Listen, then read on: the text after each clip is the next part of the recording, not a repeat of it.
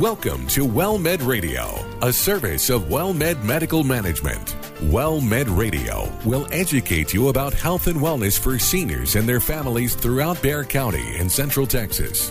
During the next hour, your hosts Ron Aaron and nurse practitioner Cora Zook will share information that will help you improve your health and wellness. And now, here's Ron Aaron and Cora Zook.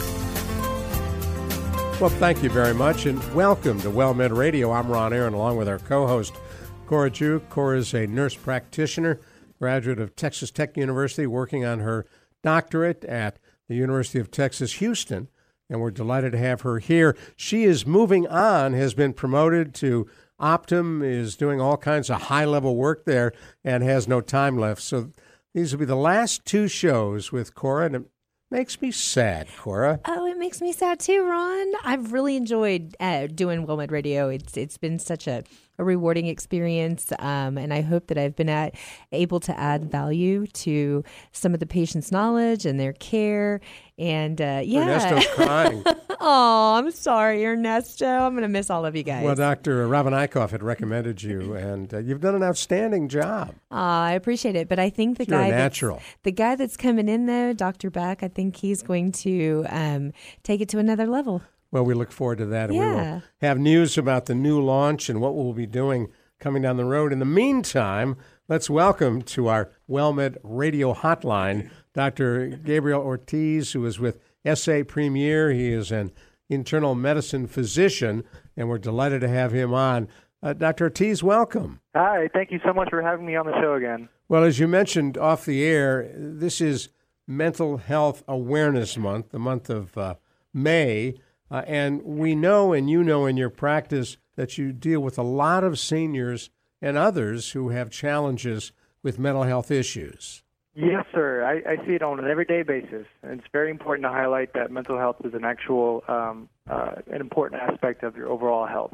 What are you seeing? Well, uh, more often than not, I'm seeing a lot of uh, depression, um, but more often than that, I would say is a lot of anxiety as well. Which, um, you know, we all experience anxiety in our everyday lives, but it's when it starts affecting our ability to live and have a good quality of life that it becomes a, a health problem. Now, what would be some of the symptoms of somebody struggling with anxiety? Well, with anxiety, you know, we, we all know what anxiety feels like. I'm sure with just everyday stresses of just work, jobs, social life. Or, Um, or but, not know, studying for that last test? Exactly, exactly. But you know, with with disorders and syndromes such as you know generalized anxiety disorder, um, this anxiety can be amped up to, to levels that are extreme for for these patients. Um, and on top of that, they you know they're hesitant to go see the physician because they feel that oh no this is something that I can deal with or oh no this is something that's all just in my head or they're hearing it from their friends. When in actuality, there might actually be something to help kind of um, return that chemical imbalance to normal and them actually feel better and be able to handle that anxiety um, on a uh, on a more uh, normal level. So some symptoms would be just you know if you wake up and your mind's just suddenly start running. The same way when you go to bed, you might not even go to sleep because your anxiety is just through the roof. Um, and more often than not, I get people that are just overly anxious for for things that um, you know people without that disorder wouldn't normally be as anxious about. You know, I, I love that you've said and you, you mentioned the chemical imbalance that's associated with anxiety and depression. So many patients they they blame themselves and they think they can control this. And and that's one thing as a provider that I, I spend a lot of time with patients explaining to them this is out of your control no matter what you do, there's nothing that you can do to restore that balance. A lot of times it, it requires it requires medication. Sometimes it requires counseling. You have to learn new behaviors. You have to learn a whole new thought process. And then also learning how to manage your own symptoms and calm yourself down. You also mentioned about the sleep and and you know anybody who does not sleep well ends up with even more anxiety. So I can only imagine the anxious person who isn't sleeping, how they must feel the next day and the next day until their body is just completely exhausted. Mm-hmm. I agree. How much sleep should we have uh, on average? Is there a rule of thumb there? On average, uh, you know, the the healthy number is about eight hours. Now, whether that's true or not. Uh, it, it depends on the person. I myself average about maybe six, if I'm lucky, or six and a half. Uh, I can't speak for anyone else, but generally around I'd say six and a half to eight is is about healthy.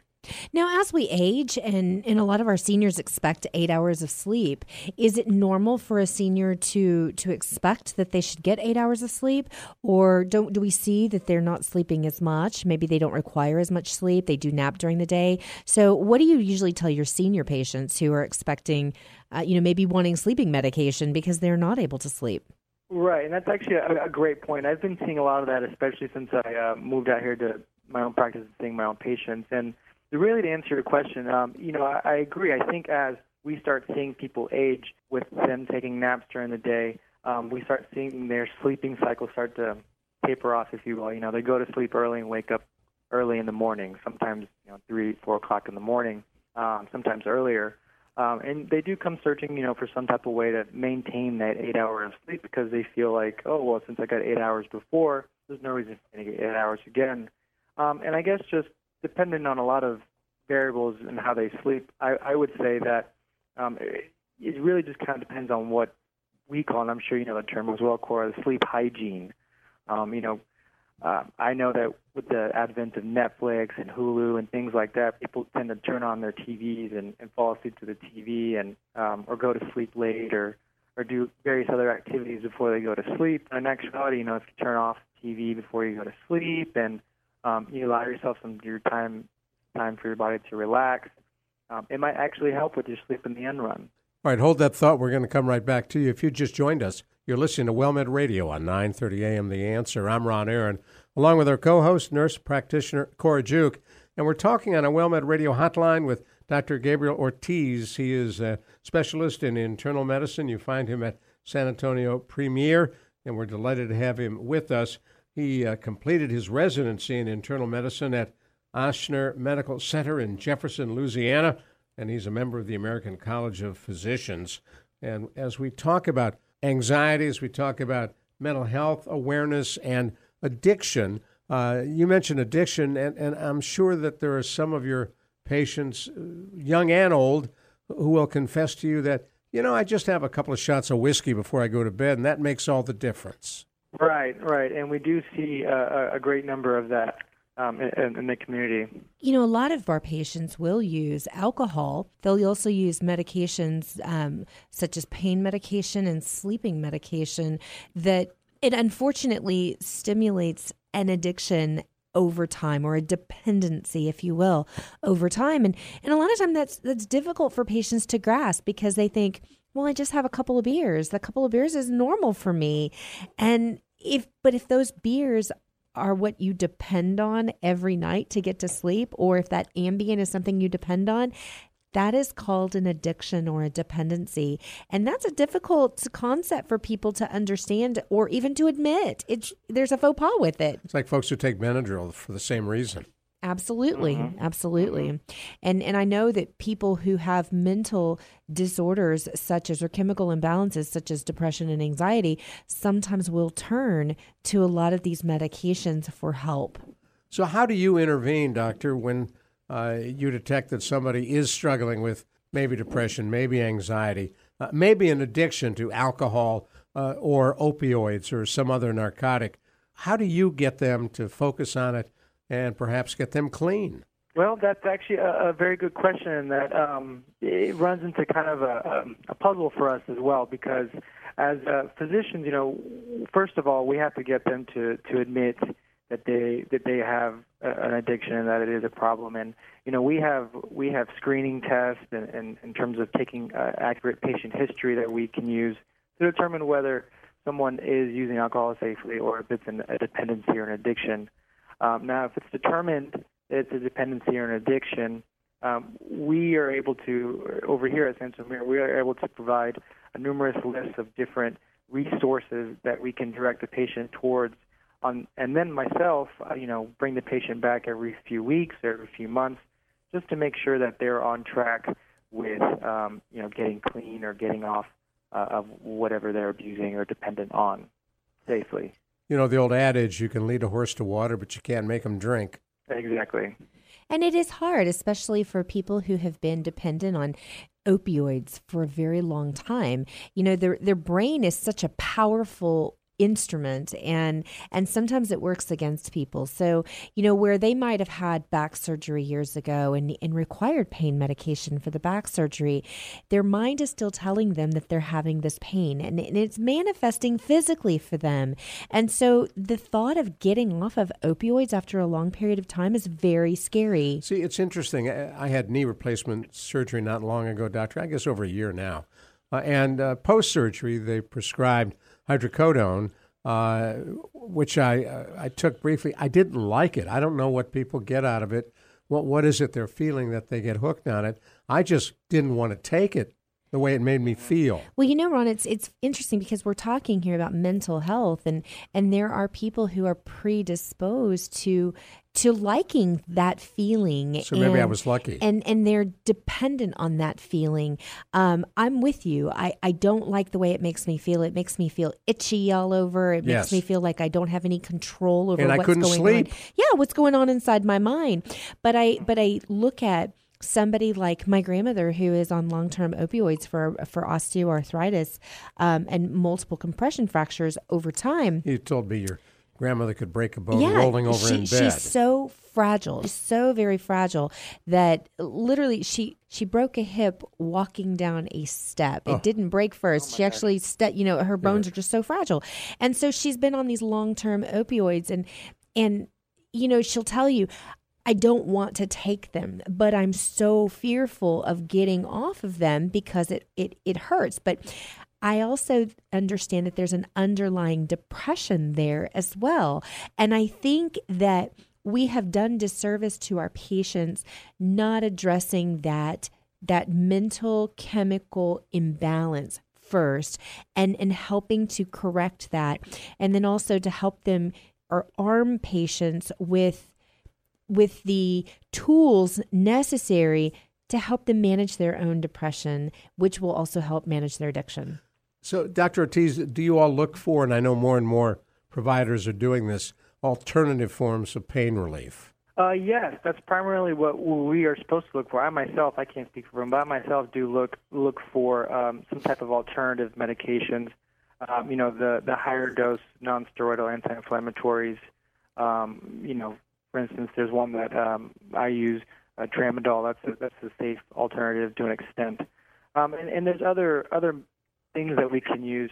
Also, I should also point out that there are also um, pain management doctors that exist in, this community too that specialize in pain that we um, request the help of, and they help us manage people's pain to a safe degree and level so that um, patients that are either addicted or dependent can get off, or that patients that have a pain requirement uh, for these medicines are done so in a safe manner. It's interesting. There's a new, uh, just formed organization uh, to provide support and group help for uh, those suffering from chronic pain. My friend uh, Susan Blackwood has started that program, and they're getting a tremendous positive response from both providers and patients.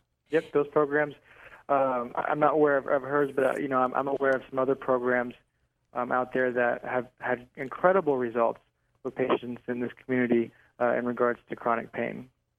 You know, the unfortunate thing is that we don't have enough um, resources as far as psychiatrists and psychologists for our patients, and a lot of their insurances don't cover, or there aren't um, there aren't resources available. For example, there's one health group here in particular that there are no mental health providers on that plan that, that will take that particular plan. And, and I think that does our patients such a disservice here. And so it, it relies back on the PCP to manage their, their mental wow. health. All right, stay with us. Right. We're, we're going to come right back to you, Dr. Ortiz. We really appreciate you joining us. I'm Ron Aaron, along with Cora Juke. You're listening to WellMed Radio on 9:30 a.m. The Answer. Carol Zernial, we talk a lot about caregiving on Caregiver SOS on air, but what is it? Yeah, caregiving is caring for a family member, a friend, a loved one, someone who's in your life that needs help with bathing, dressing, buying groceries, medical appointments. If you do any of those things, you're a caregiver. And how can this program help? Caregiver SOS on Air has information from people who have been caregivers, who work with caregivers. It can be book authors, scientists, doctors, the latest information on caregiving. And one of the things we learn from so many folks is they fail to ask for help when they need it. Well, caregivers do need help. We don't like to ask for help, but we need it.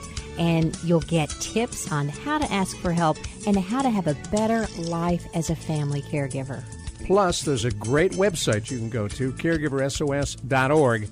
Caregiver SOS on air, Sundays at 6 p.m. on 9.30 a.m. The Answer.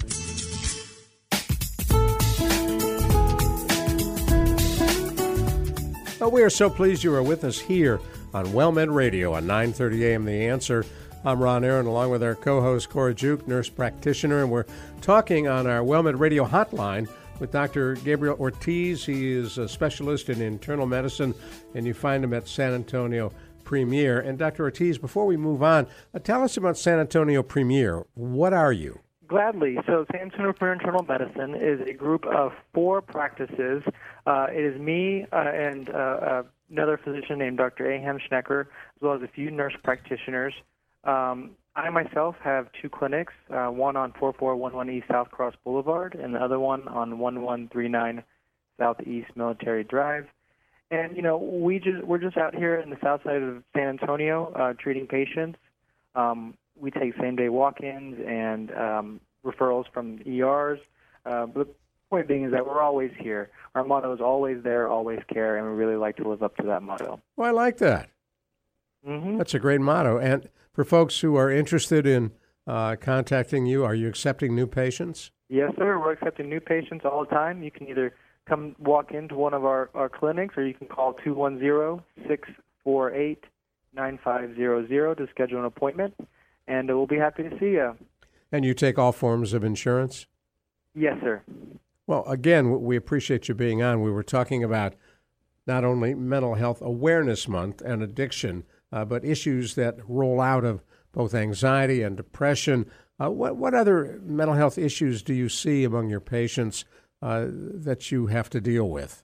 Um, another one that's most common that I, I see um, in my clinic is, is bipolar. Um, I think um, going to further Cora's point earlier before the break, um, you know, we don't have enough uh, mental health providers, specifically um, psychiatrists, counselors in the San Antonio area. I've come to find out, um, and so as internal medicine physicians, you know, we're trained in a little bit of psychiatry so that we can come out to communities such as this and function as a, you know, go-to psychiatrist, I guess, um, until the psychiatry people are available for these patients. Um, and so, you know, you have these people with these long list of mental health issues um, that need help. And so, one of those big ones for us is definitely bipolar. And the symptoms that you're seeing?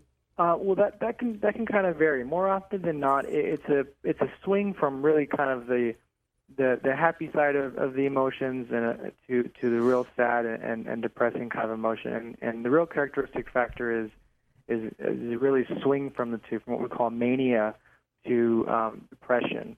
Um, sometimes those symptoms can be um, kind of coordinated with other symptoms uh, depending on what type of bipolar they have. Um, but really, that's kind of the mainstay of, of that specific mental uh, disease. And you know, it, you see the commercials all the time about, and, there's one I think with the House of Cards, and the ladies on top of the House of Cards, in, they're talking about bipolar depression, and and um, she is she is shopping constantly that mania you know she's she's up she's shopping it's that compulsion to buy. So many of our patients now you know we, we do have some seniors who have compulsion to buy and unfortunately they're on fixed incomes and and so it puts their family at risk financially. Um, we have a lot of them that are compulsive to drink or to take medications. And and so not only is it putting their family also at risk but their their own health at risk as well.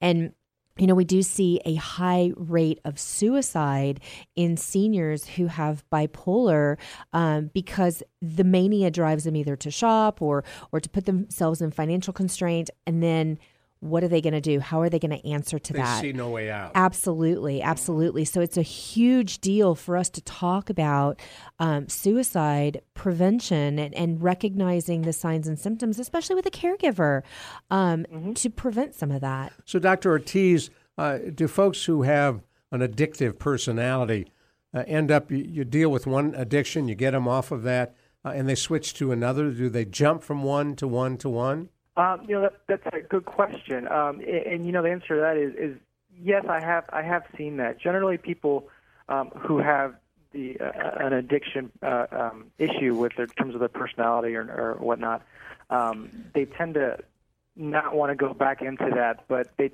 some of them do fall into that trap of finding another addiction um, to satisfy the addictive personality. The most common one that I see, um, especially in bipolars with, with manic episodes, is gambling. Mm-hmm. Um, gambling is a big one, especially with the advent of online gambling and betting. Um, it, it's a big problem.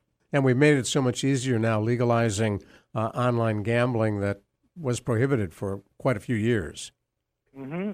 Well, and, and then when one shuts down, another one pops up. Right. Absolutely. Right. And now, even you know, in Texas, we have casinos now, um, which make it readily available for our people. And and you know, it's it's kind of sad because a lot of the church groups, um, you know, they're, they're looking for socialization of our seniors and, and they, they advocate these buses that take the seniors, you know, for a day trip. And what do we do? And sometimes we might be feeding these addictions too. You know, we have to think about the, the socialization. Are they taking versus, Eagle Pass? Absolutely. Absolutely. Um, you know, it was, it, I just got back from New Mexico and it was interesting that we're actually talking about mental health and seniors today because I just got back from New Mexico. I was in um, uh, Ruidoso and staying in the, the casino resort there. I had to do a speaking engagement. Famous racetrack in yes, Ruidoso. Yes, absolutely. Um, so I, ha- I went downstairs. and during the evening, and um, the casino was relatively empty. I, I was surprised; it was relatively empty, but there were a few seniors there, and, and I heard a conversation between a man and a woman. I was standing outside getting a drink, and uh, this man and this woman, and the, the man kept telling her, We don't have the money to be able to do this. You can't keep doing this. And she said, Oh, just one more, just one more. I know it's going to uh, hit. Slot machine? She was. Yeah. And, and so you know, I think about that and I think about the potential for addiction or, you know, possibly the mental health disease associated with her addiction. You know, does she have a gambling addiction? I don't know, but I could see it putting a strain on their relationship and it was very sad.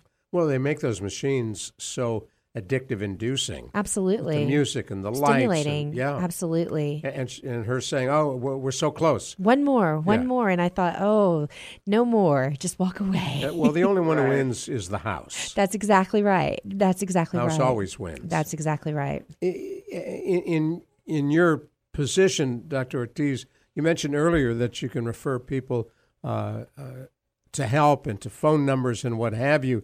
Uh, do they take that? Do they call, you know, Gamblers Anonymous? Do they call AA? Do they call Narcotics Anonymous?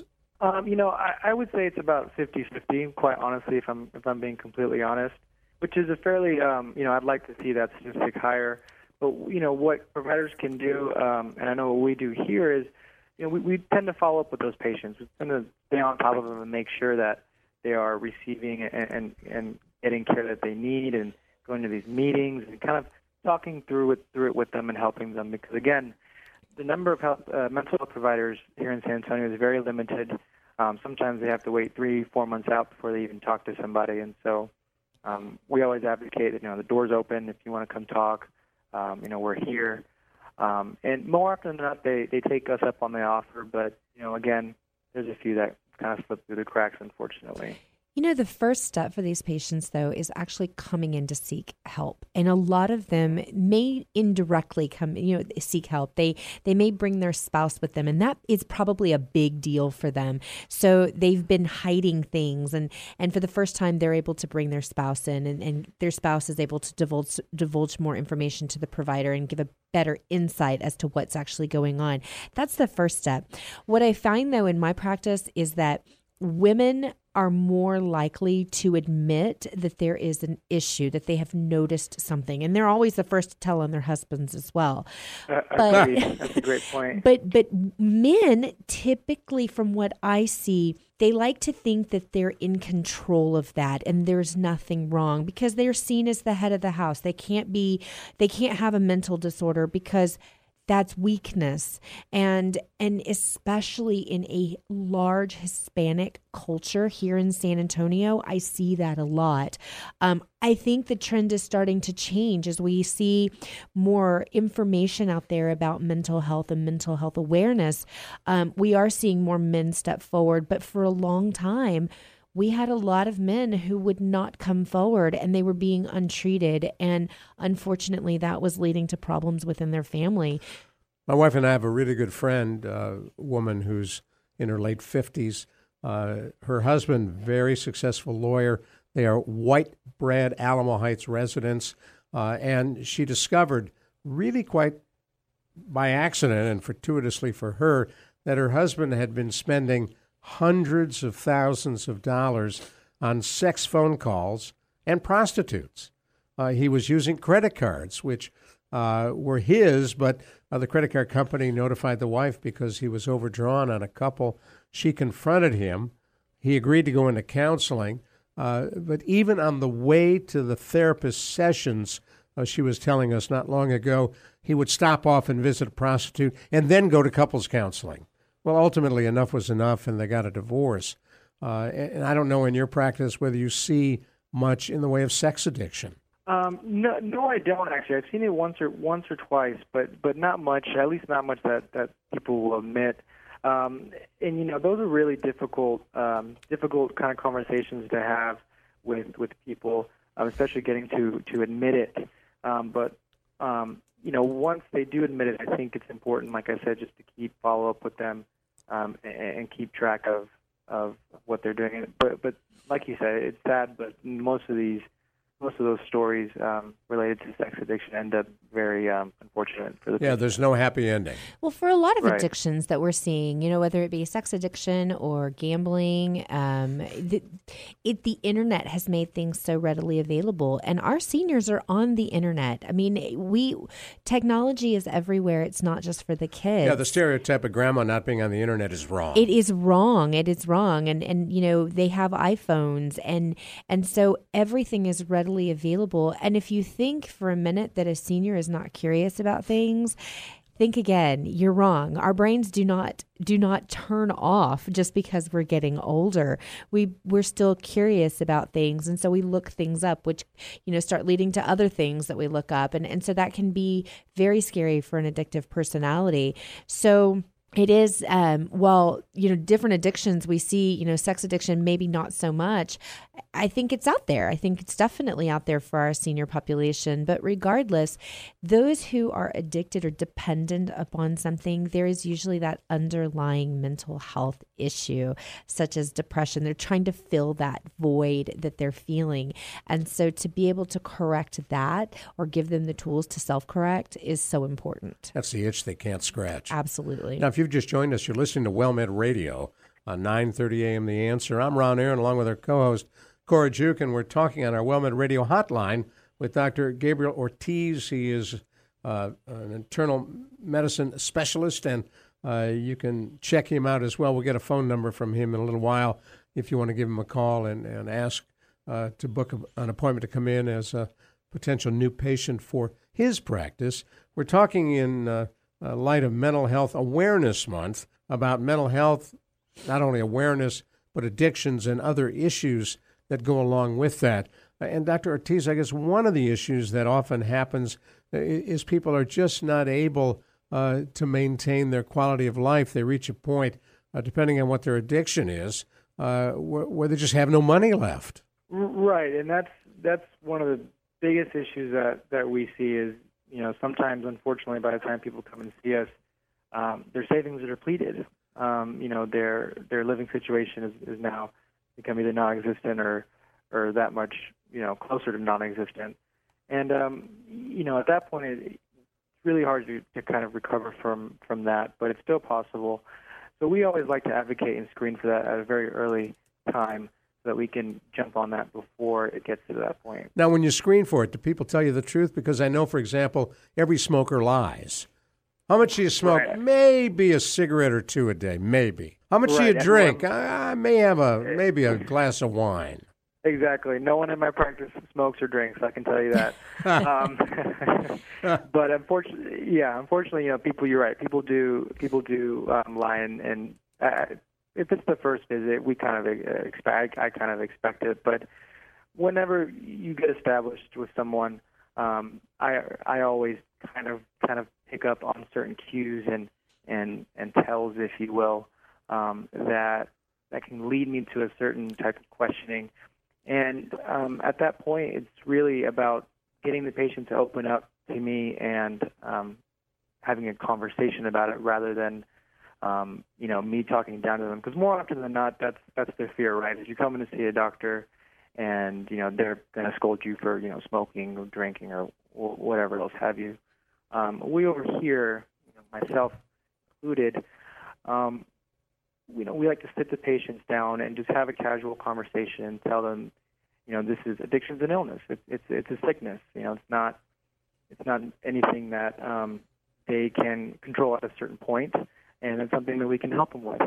And hoarding is a similar kind of issue where uh, people need help. I remember several years ago, I was running the Animal Defense League. Got a call from a woman who, who lived uh, off of Eisenhower, not far from the Eisenhower flea market, who asked if I could come over. She needed help with some cats, uh, and she told me this story that was uh, certainly powerful and moving. So I said, "Okay, okay, we'll come over." And I brought a couple of uh, uh, techs with us uh, to try to catch these kittens to uh, get them neutered and get the mama neutered. And it's the first time I have ever walked into a home where they were hoarders and floor to ceiling, just stuff and little pathways that cut through uh, various parts of the living room and the dining room and into the kitchen. It was amazing to me. Uh, have you ever been to a home like that, Doctor? No, no, I haven't, but I, I'm sure we all know someone or, or heard stories. Um, those are pretty, pretty extreme um, addictions and circumstances, but it is an addiction nonetheless. Right.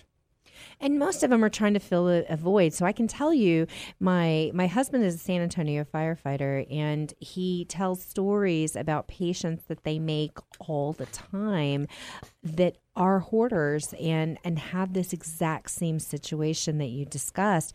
And and you think about here they call 911 and they're having a massive stroke or a heart attack and you can't even get a stretcher in to get the patient.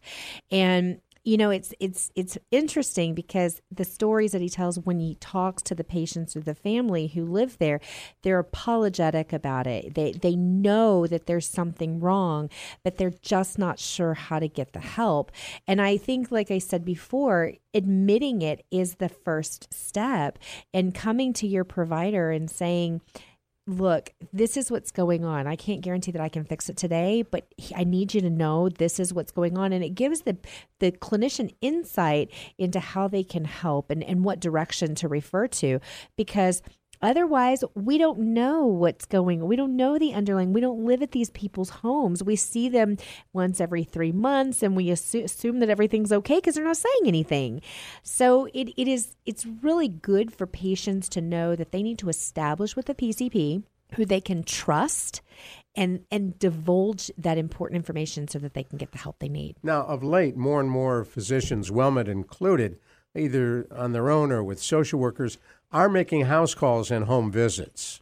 Absolutely. Absolutely, and and I know that you know WellMed also sees some of the contracted uh, physicians like Dr. Ortiz's patients, and and are able to go and give them a report about, hey, here's what's going on in the home to give him better insight in case the patient isn't willing to divulge that information. Have you been surprised by uh, some of the information you finally uh, get about somebody who comes in, you know, looks well kept, clean, groomed, and it turns out they're a absolute lost hoarder? Oh yeah, uh, and you know, it, it's actually more, and maybe Cora can attest to this. It's actually more common than not that most people with addictions, at least that I've seen, have been uh, professionals. Actually, they'll come in uh, well kept, well clean, um, and then once they finally admit it, um, and open up. You know, these people, um, you know, have serious addictions. Most of it's substance abuse, um, but there is a good number that you know um, do hoard and and other things as well. Absolutely. You know, and, and we do, you're right. You see a lot of professionals and, and even as we start to see our seniors that are still working, they're able to hide it so much easier. They're hiding it from their family because they're professionals and they don't have a lot of people coming over to their house. Wow. They don't um, have people in their business. Their family doesn't need to take control of things. And so they're not aware, the family may not be aware of the medications that they're taking, the opioids that they're taking to put that front mm. on. Or believe it or not, we have a lot of people who are self medicating as the as the wave starts to come through with medicinal medicinal marijuana. We have a lot of people, even our seniors, who are self medicating with marijuana. And while that has its own issues in itself, you know, choosing to get in the car and drive and, and there might be picking up grandkids, you really got to think about all of these things and the dangers that you're putting others through as well, just to, to help with your own, you know, issues or mental health. Yeah, of course. Mm-hmm. It's hard. And where someone, as you're describing, Dr. Ortiz, uh, looks perfectly uh, well suited, well adjusted, mentally competent, and you discover there's this other side to them. Uh, are they receptive to help? Yeah, I, I think I think once it's it's out there in the open, because I find that people um, in these positions, professionals or the elderly that still work, have had these successful lives, and so they almost don't want to admit it to themselves that it's an actual problem. But in some way or fashion, in saying it out loud or to somebody else, it suddenly becomes a reality for them. And so I do find that more often than not, once it actually is admitted or said out outwardly to somebody, um, they tend to be proactive in, in, getting it taken care of. So that's that um, ten thousand pound gorilla. Exactly. Exactly. How do you intervene? Well, it, just again, it just depends on what exactly we're we're talking about. But for um, you know, conversation's sake, if it's alcohol or, or pill dependence, um, you know, there is alternative resources to to um, direct the patients towards, and then the importance of the physician, you know, that being myself or you know one of my nurse practitioners, to stay on top of the patient, follow follow up with the patient, make sure that they are attending meetings, and um, even if it's just a matter of sitting down and just having a frank and honest discussion about um, you know how it's affecting their lives and um, you know different ways of going about changing it. Um, I think as long as it's out there in the open and, and, and you're encouraging and someone's encouraging them to deal with it, more often than not, uh, these types of patients tend to um, go to these resources or centers and, and seek help. I bet you've got some success stories you can share with us. We don't need the names, but but give us an example of how somebody uh, ended up pulling themselves back together with sure, help. Sure. With help, of course. Sure. Um, so I do have a few stories. Um, one of them is actually this. It's a particularly he's a young man, and he's um, very successful in his business. Um, and he's particularly, um, over time, it came to the fruition that he is addicted to uh, marijuana consumption. And um, like Cora illustrated, it has its own set of issues, but in this particular instance, it led to things like um, alcohol consumption, maybe trying some other drugs, or getting involved with prostitutes, you know, things things of that nature. Um, and once it was brought to light, um, this gentleman and I had a couple of frank discussions over the course of a, a month, maybe two. And, um, you know, over the course of, I guess, six, seven months, I didn't hear from him for a few months. Um, he came back and he really just, he thanked me and he told me all the different ways, you know, that he got um, over his addiction. Huh. Um, you know, he met, he met a, a group, I guess it was a group that he found online in San Antonio that was you know a group of professionals dealing with the same thing that um, became friends with. And once I guess he was in good company, and once he knew that you know he admitted to this problem and it was affecting his life, and he had support, the support structure needed to get through this. Um, he was successful in getting over everything. Now he's doing doing very well. And you said the key word there it was affecting his life. Right and, and, and that's that's really what we see with these individuals.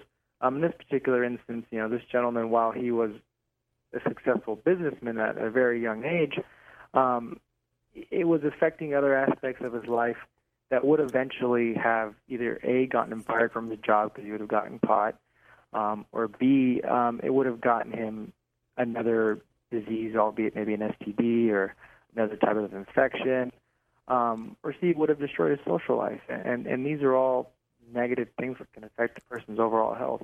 You think about some of the very high profile uh, NBA and NFL and baseball players uh, who get an obscene amount of money at a very young age and who end up getting caught doing drugs. Right, and it's very sad. It's very sad. It is sad. This, it's very sad. On the other end of the spectrum, you know, I do see those, those patients as well that come see me after the fact. You know, oh, I got fired from my job, or oh, I got, you know, um, um, caught with this and I couldn't get this job. And it's it's sad because you know these people also commonly have families as well. You know, wives, kids, responsibilities, um, and it's not just men; it's women too. Um, and um, it, it's really um, sad. I, I'm still trying to figure out how to combat that, but you know, specifically with people who get a lot of money at, at young ages, um, there has to be some type of responsibility on either the part of the person giving them the money or the healthcare provider themselves. Yeah, it, it is. You know, and, and that's the image that our that our patients, our generations, our kids see that, you know, here they're they're getting all this money and, and they they're not doing positive necessary always. They're not always doing positive things with it. Now there are the alternative. There are people who are doing very positive things with it. They're they're helping rebuild communities and, and they're investing their money wisely. And so those are the ones that we need to to put on the forefront of for our children to see. There was a neat story about uh, uh, Shaquille O'Neal the other day out in Los Angeles. Uh, Shaq heard about a, a young man who was a high school student had a huge foot like Shaquille O'Neal does, a size 18. He couldn't afford to buy shoes. Shaq took him shoe shopping, bought him 10 pair of shoes. that's cool. That, that's amazing. Yeah, that that's really cool. I wish we had more more stories like that. You know, oh, I'm sure they're out there. Oh, I'm sure. Yeah. We, we just need to we need to publicize them um, rather than showing the bad behavior that that we see. And you know, it's funny because going back to the to the mental health thing, you know, the bad behavior that we're seeing when you give somebody who might have an underlying condition, a mental health condition, or a compulsion or something like that, when you give them a substantial amount of money these these compulsive behaviors start to come out. I mean, that's when we start to see them, right? They didn't have them when they were poor because there was no money. That's what Dr. Ortiz was suggesting that people providing the income ought to take some responsibility. Absolutely, absolutely, I agree. And and you know, it's the same. It's our it's the same going back to like our seniors. So you give you give somebody with an addictive personality who is addicted to or might be dependent upon opioids, you give them, um, they have a surgery, they fall, they hurt themselves, and you know, if provider who doesn't know them, they go to a new provider, they give them some opioids that's like a kid in a candy store for some of our seniors. And so it just starts the cycle over. Um, what I do love to see is is when dependency goes into remission and you see those patients who are excited about, hey, I used to have a dependency upon this medication and I don't anymore. Right. And they're so proud of themselves. And those are the examples that I like to share with the patients who are currently going through the addiction. And will some of those patients come talk to those others? You know, it, what's nice about at WellMed, we do have peer to peer discussions and, and support groups. And I know they do in the communities as well outside of WellMed, um, where we have people who have former addiction or former mental health issues who come back and can, can tell them, look, there's light at the end of the tunnel. I, I was there in your shoes, but I can help you through it. It has ultimate credibility. I mean, it's one thing for you uh, nurse practitioner Cora Juke or Dr. Ortiz to tell a patient about right. X. But when you've been in the trenches and you've actually experienced it, you have a whole different perspective. Exactly. Yeah. And so, as you think about the direction we as a nation are going in, with the baby boomers, 10,000 a day uh, turning 65, bringing with them drugs, sex, rock and roll uh, as they age out, they don't lose those behaviors automatically. No, no, they don't. Uh, I, I see quite a few of those patients, and, and you know, they have interesting stories to say the least. But um, uh from from times before I was born. But you know, needless to say, I think I think there needs to be a culture change, and, and to kind of go on what Cora was, uh, I think, starting to illustrate. You know, when I was in training, one of my um, attendings, one of my lecturers, um, he said something that kind of struck out or, or struck a chord with me, um, and, and that was that it, this was on the verge of the opiate crisis in America um, because there is an opiate crisis. But um, he said one thing, and that was that it is our fault, our fault being healthcare providers, and it really kind of struck me. And the reasoning behind that is kind of what Cora was illustrating, right? The kid in the candy store, you know, someone's in pain, you know, here's some narcotics. Someone just had a surgery, you know, here's two months worth of narcotics. This was something that back in the day that doctors used to do and physicians used to do very common, commonly. It's very commonplace. Um, and nowadays we're actually seeing the repercussions of it, um, both from the patients and, you know, it actually affecting their health. So we as providers, both, you know, nurse practitioners, doctors, physician assistants, uh, we have some responsibility to, to take here and actually take a hold of this crisis. All right, stick with us. We're going to come right back to you talking with Dr. Gabriel Ortiz on our WellMed Radio hotline. I'm Ron Aaron, along with nurse practitioner Cora Juke on WellMed Radio. Carol Zernial, we talk a lot about caregiving on Caregiver SOS on air, but what is it? Yeah, caregiving is caring for a family member, a friend, a loved one, someone who's in your life that needs help with bathing, dressing, buying groceries, medical appointments. If you do any of those things, you're a caregiver. And how can this program help? Caregiver SOS On Air has information from people who have been caregivers, who work with caregivers. It can be book authors, scientists, doctors, the latest information on caregiving. And one of the things we learn from so many folks is they fail to ask for help when they need it. Well, caregivers do need help. We don't like to ask for help, but we need it. And you'll get tips on how to ask for help and how to have a better life as a family caregiver. Plus, there's a great website you can go to, caregiversos.org. Caregiver SOS on air, Sundays at 6 p.m. on 9:30 a.m. The Answer.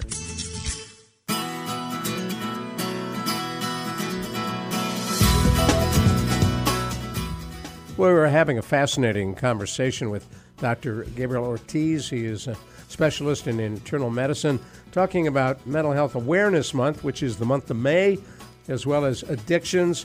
He is with San Antonio Premier Internal Medicine, and we're getting a sense of how he deals and others deal as providers with people who are struggling with mental disease and mental illness.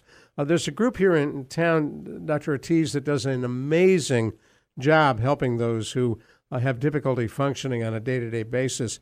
It's the San Antonio Clubhouse.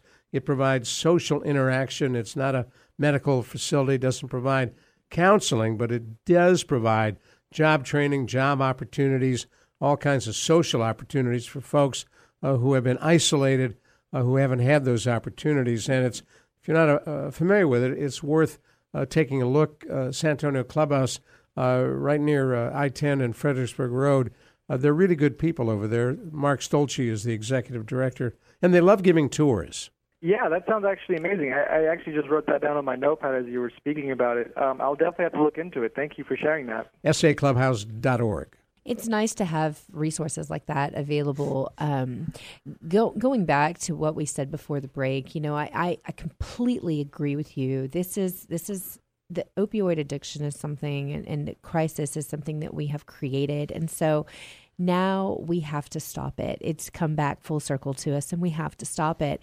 And educating to us our as patients, providers. absolutely. Um, but providing that good education that's why you really want to find a physician who has the time to sit down with you and and discuss this first you got to establish that relationship you can't i wouldn't want to open up to a as a patient i wouldn't want to open up to a physician or a clinician who I don't I can't establish any type of relationship with. I I don't maybe trust them. I'm a little scared, I'm a little intimidated. So you want to have that good relationship and and you know it's it's nice to sit down and have a friendly environment um, that you can establish that trust and talk and and say, "Look, here's what I'm going through. Here's what I need help with." And so I love that you know Dr. Ortiz has openings and that he, he you know he's like I'm willing to take new patients and that he is so passionate about mental health and addiction and wanting to help our patients get better. And of course, uh, uh, you're part of the WellMed network. Uh, WellMed is opening up their uh, uh, clinics to folks who have commercial insurance who may be a lot younger than uh, what has been the average WellMed patient. So you will, as I'm sure you did early on in, in your career, be seeing younger patients who bring with them some different issues involving mental health and mental illness. Oh yeah, um, you know, me myself being 30, 31 years old, about to be 32 years old, I, I think that those types of people, the young younger crowd, tend to kind of flock towards towards me in this community, and and as such, um, I have seen all sorts of um, crazy stories and descriptions, and and really just also sad, sad, unfortunate events as well. Um, but I also appreciate the fact that younger crowd tends to kind of come towards me for this because, uh, like Cora illustrated, you know, it sometimes it can be hard to make that connection with someone, and I'm hoping that you know my image and my friendliness and personality and you know me being a young doctor can can help these people really kind of seek help and, and feel comfortable uh, in a really um, a, a really um, awful situation that they're going to need um, some help with. So, give us a phone number for folks who want to get a hold of you. Sure, sure. So you can dial two one zero six four eight nine five zero zero, and you can schedule an appointment anytime you'd like. That's 210 648 9500. And uh, do you still get Doogie Howser references? I get it all the time, believe it or not. and you know, their office is very convenient. It's very easy to find. So if you're familiar with the southeast side of town, right across the road from the old Southeast Baptist Hospital um, is is their office, and and it looks like a, a nice home. It, it's very friendly and inviting when you walk into the to the office. That's cool. Um, and he's got great staff. So I think anybody Thank who you. goes there would be extremely um, supported as a patient, but very happy to be there. We got to say goodbye. We, we are flat out of time, uh, Dr. Ortiz, but thank you so much for coming on again. We look forward to talking you uh, talking with you again down the road. Thank you so much. I look forward to it as well. Okay, you take care. Dr. Gabriel right, Ortiz uh, with our co-host Cora Chuk. I'm Ron Aaron. Thanks for joining us on WellMed Radio on 9:30 a.m. The Answer. You've been enjoying WellMed Radio, an exclusive presentation of WellMed Medical Management. Join us next week for more on your health and well being. For more information on WellMed or to hear this broadcast again, go to wellmedmedicalgroup.com. We'll see you next week on WellMed Radio.